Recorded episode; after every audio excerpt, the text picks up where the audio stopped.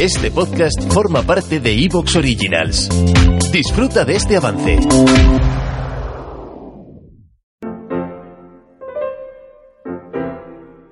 La Contrahistoria.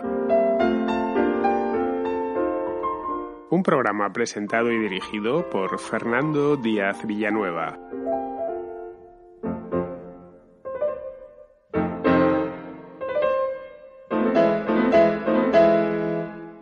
Hay pocas cosas tan típicamente occidentales como el Apocalipsis.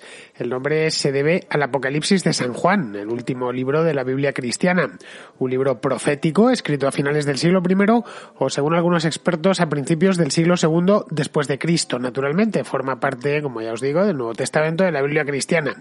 En griego, Apocalipsis significa revelación. El Apocalipsis no es más que el libro de la revelación y a lo largo de la historia muchos han creído ser depositarios de esa revelación que les comunicaba pues algo así como en exclusiva el fin del mundo o al menos el fin de estos tiempos y el comienzo de otros tiempos nuevos y necesariamente mejores. En todos los casos los apocalípticos pensaban, ojo, pensaban y lo siguen haciendo porque el tema del apocalipsis no se ha acabado, estamos de hecho muy lejos de que se acabe, siempre habrá gente apocalíptica y pensamiento apocalíptico. Pues bien, los apocalípticos siempre han pensado que el fin del mundo está cerca, que será algo repentino y a menudo, no siempre, pero a menudo algo violento. Aparte de esto, en los relatos apocalípticos suelen comparecer el bien y el mal, no siempre sucede, pero bastante a menudo, por lo menos en los relativos al cristianismo, siempre aparecen el bien y el mal, evidentemente, comparecen en el, en el relato del Apocalipsis y a partir de ahí ya libran una singular batalla durante algo así como unos días o al menos un día, una, una batalla, la más famosa de todas es la del Armagedón, una batalla final de la que el bien tiene necesariamente que salir vencedor para que empiece el nuevo tiempo o el nuevo mundo. Pero no solo los cristianos son apocalípticos, estoy aquí centrando mucho el balón en torno al Apocalipsis, el libro de la, de la revelación de la Biblia, pero no es el único caso. Otras confesiones, como la judía, por ejemplo, la islámica, la zoroástrica también, cuentan con sus propios eh, relatos del fin del mundo.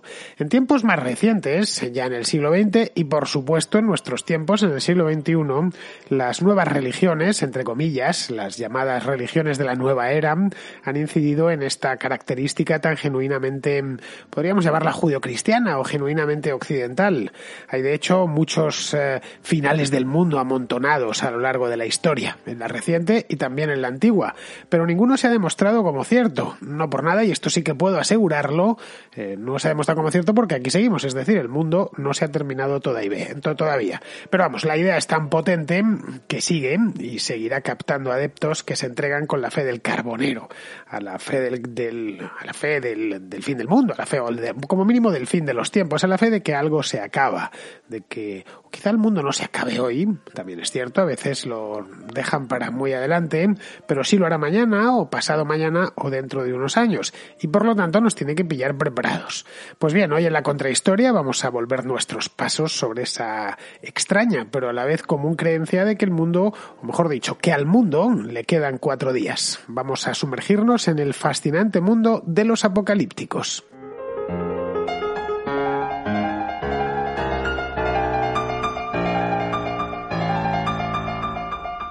Podríamos decir que esto de creer que el mundo se va a acabar es algo tan antiguo como el hombre, pero no es del todo cierto. A ver, no es tan antiguo como el hombre, al menos que nos haya quedado constancia de ello.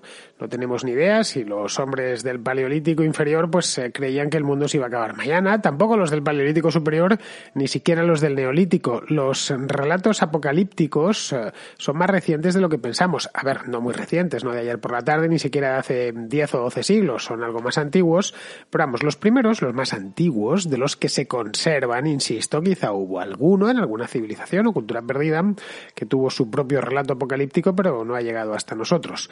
Los más antiguos que se conservan pertenecen a los libros del Antiguo Testamento, del Antiguo Testamento de la Biblia cristiana, que coinciden, como bien sabemos, con la Biblia de los, los textos sagrados, las escrituras de los judíos.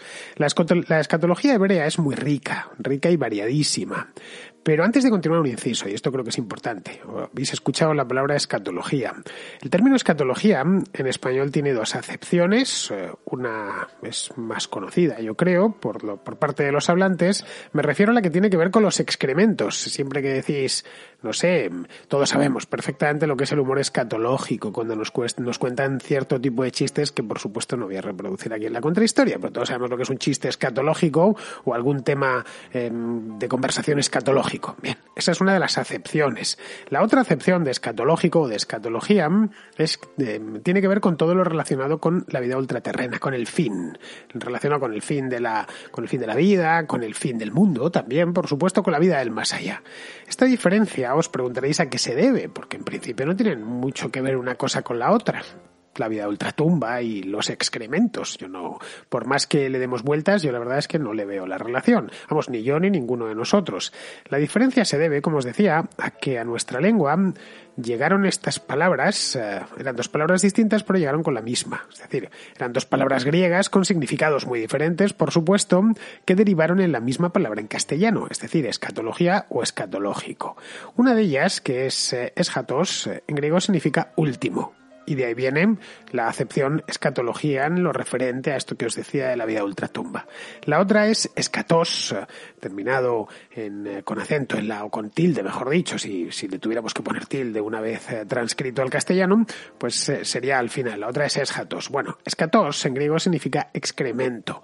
De ahí que, bueno, pues ya sabéis por estas cosas de la etimología y como las lenguas se van desgastando a lo largo del tiempo, pues ha terminado que es eschatos y escatos terminan dando en español la misma palabra que es escatología. Bien, a partir de este punto creo que ya este inciso ha quedado claro. Voy a utilizar, cada vez que use el término escatología o escatológico, término que voy a utilizar de manera profusa a lo largo del programa de hoy, me referiré a lo primero, es decir, a eschatos, no a escatos, es decir, a lo último. Lo digo para que os quede claro y no deis una carcajada. ¿Te está gustando lo que escuchas? Este podcast forma parte de iVoox Originals y puedes escucharlo completo y gratis desde la aplicación de iVoox. Instálala desde tu store y suscríbete a él para no perderte ningún episodio.